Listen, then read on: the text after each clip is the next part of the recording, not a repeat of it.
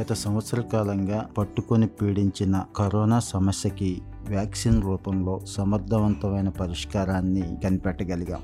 వ్యాక్సిన్కి ప్రభుత్వం అనుమతి ఇవ్వడం భారతదేశంలో అయితే కోవాక్సిన్ కోవిషీల్డ్ అనే రెండు రకాల వ్యాక్సిన్లు అనుమతి పొందటం కేంద్ర ప్రభుత్వం నుంచి రాష్ట్రాలకి సరఫరా చేయటం ఆ తర్వాత రాష్ట్రాలు వాటిని కింది స్థాయి పంపిణీ వరకు కూడా సరఫరా చేసి సిద్ధంగా ఉన్న విషయం అందరికీ తెలిసిందే. ఇక ఈ నెల పదహారు నుంచి టీకా వేసే కార్యక్రమం మొదలవుతోంది. అయితే టీకా కార్యక్రమంలో గత సంవత్సర కాలంగా అనేక రకాలైన అనుమానాలకి అపోహలకి ఆస్కారం ఇచ్చి ఉన్నందున చాలామంది మనసుల్లో చాలా ప్రశ్నలు ఉండిపోయినాయి. ముఖ్యమైన ప్రశ్నలన్నిటికీ కూడా సమాధానాలు తెలుసుకోవడమే ఈ ఎపిసోడ్ యొక్క ముఖ్య ఉద్దేశం. కేంద్ర ప్రభుత్వం రీసెంట్గా రిలీజ్ చేసిన సర్కులర్ ప్రకారం పద్దెనిమిది సంవత్సరాలు పైబడిన వాళ్ళు మాత్రమే వ్యాక్సిన్ తీసుకోమని చెప్తోంది. మరి ఆ వయసు కంటే కింద ఉన్న వాళ్ళు కొంత ఇబ్బంది పడే అవకాశం ఉంది కాబట్టి కొంతకాలం పాటు ఇది అనుసరించడం తప్పనిసరి. అలాగే వేరే రకాలైన టీకాలు ఏవైనా పొందుతున్న వాళ్ళు ఉంటే కనీసం పద్నాలుగు రోజులు గ్యాప్ ఇవ్వటం మంచిది. అంటే కోవిడ్ టీకా వేయించుకోవాలనుకుంటే పద్నాలుగు రోజుల ముందు వరకు కూడా ఆ టీకాల జోలికి వెళ్ళకపోవడం ఉత్తమం.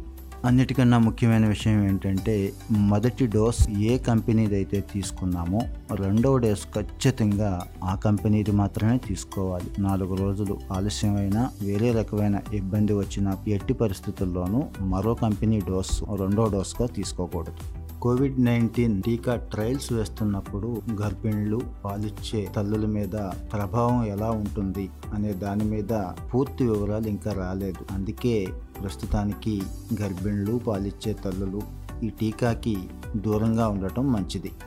టీకాల విషయంలో కొంతమంది శరీరాలు తీవ్రంగా స్పందిస్తాయి. దీన్నే ఎనాఫెల్టిక్ అండ్ ఎలర్జిక్ రియాక్షన్ అంటాం. ఇలాంటి వాళ్ళు కూడా టీకాకి కొంచెం దూరంగా ఉంటే మంచిది. అలాగే మొదటి డోస్లో టీకా తీసుకున్నప్పుడు ఎనాఫెల్టిక్ రియాక్షన్ ఎక్కువగా ఉంటే మాత్రం రెండవ డోస్ డాక్టర్ల సూచన సలహా మేరకు మాత్రమే తీసుకోవటం ఉత్తమం. అలాగే పాజిటివ్ వచ్చిన వాళ్ళు పాజిటివ్ వచ్చిన తర్వాత ప్లాస్మా థెరపీ తీసుకున్న వాళ్ళు లేదు వేరే రకమైన అనారోగ్యం చేత ఐసీయూ లాంటి తీవ్రమైన హాస్పిటలైజ్డ్ కండిషన్స్లో ఉన్నవాళ్ళు కనీసం ఒక నెల లేదా రెండు నెలల పాటు టీకాని వాయిదా వేసుకోవటం ఉత్తమం. రక్తంలో ప్లేట్లెట్ సంబంధించిన వ్యాధులు ఉన్నవాళ్ళు సికిల్ సెల్ ఎనీమియా లాంటి వాళ్ళు రక్తం గడ్డకట్టే సంబంధిత సమస్యలు ఉన్న వాళ్ళు కూడా డాక్టర్ల స్వయం పర్యవేక్షణలో వాళ్ళ నిర్ణయం మేరకు మాత్రమే టీకా తీసుకోవాలి. కోవిడ్ వచ్చి తగ్గిపోయిన తర్వాత నిరభ్యంతరంగా టీకా తీసుకోవచ్చు. అలాగే కోమార్బిడిటీస్ ముఖ్యంగా షుగర్ బీపీ గుండె జబ్బులు ఇలాంటి వాళ్ళు నిరభ్యంతరంగా టీకా తీసుకోవచ్చు. వీళ్ళకి గవర్నమెంట్ ప్రిఫర్ చేస్తుంది కూడా. ఇక హెచ్ఐవి లాంటి తీవ్రమైన వ్యాధులు ఉన్న వాళ్ళు కూడా తీసుకోవచ్చు. అయితే కొంత తక్కువ ప్రభావం చూపించే అవకాశం ఉంటుంది వీరి మీద. ఇక భారతదేశంలో అనుమతి పొందినవి రెండని తెలుసు మనకి కోవిషీల్డ్ కోవాక్సిన్. ఈ రెండిటి యొక్క వివరాలు తెలుసుకుందాం. సాధారణ ప్రజలతో పాటుగా మెడికల్ అండ్ హెల్త్ డిపార్ట్మెంట్లో పనిచేస్తున్న వాళ్ళకి ఇవి బాగా ఉపయోగకరంగా ఉంటాయి. ఇక ఈ టీకాలు తయారు చేసిన టెక్నాలజీకి వస్తే కోవిషీల్డ్ రికాంబినెంట్ టెక్నాలజీ ఉపయోగిస్తే కోవాక్సిన్ హోల్ వైరాన్ ఇనాక్టివేటెడ్ టెక్నాలజీని ఉపయోగించింది. ఇక డోసేజ్ పరంగా కోవిషీల్డ్ ఈచ్ వైల్ అంటే టీకా బాటిల్ అండి. పది డోసులు ఇస్తే కోవాక్సిన్ ఇరవై డోసులు సప్లై చేసే రైలు ఇస్తోంది. ఇక రెండు కూడా ఆరు నెలల కాలాన్ని పేర్కొనటం జరిగింది. రెండు టీకాలు ఇంట్రామస్కులర్ అంటే కండరాలకి టీకా వేసే విధానం అనుసరించాల్సి ఉంటుంది. ఈ రెండు టీకాలు రెండు డోసులుగా వేసుకోవాల్సి ఉంటుంది. ఒక్కొక్క డోసు జీరో పాయింట్ ఫైవ్ ఎంఎల్గా ఉంటుంది. ఇంకా నిల్వ చేయవలసిన ఉష్ణోగ్రత వచ్చి రెండు డిగ్రీల నుంచి ఎనిమిది డిగ్రీల మధ్య ఈ టీకా నిల్వ సరఫరా ఉండాలి.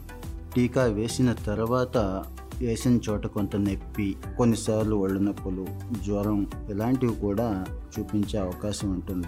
దీనికి అనవసరంగా ఆదుర్దా పడాల్సిన అవసరం లేదు.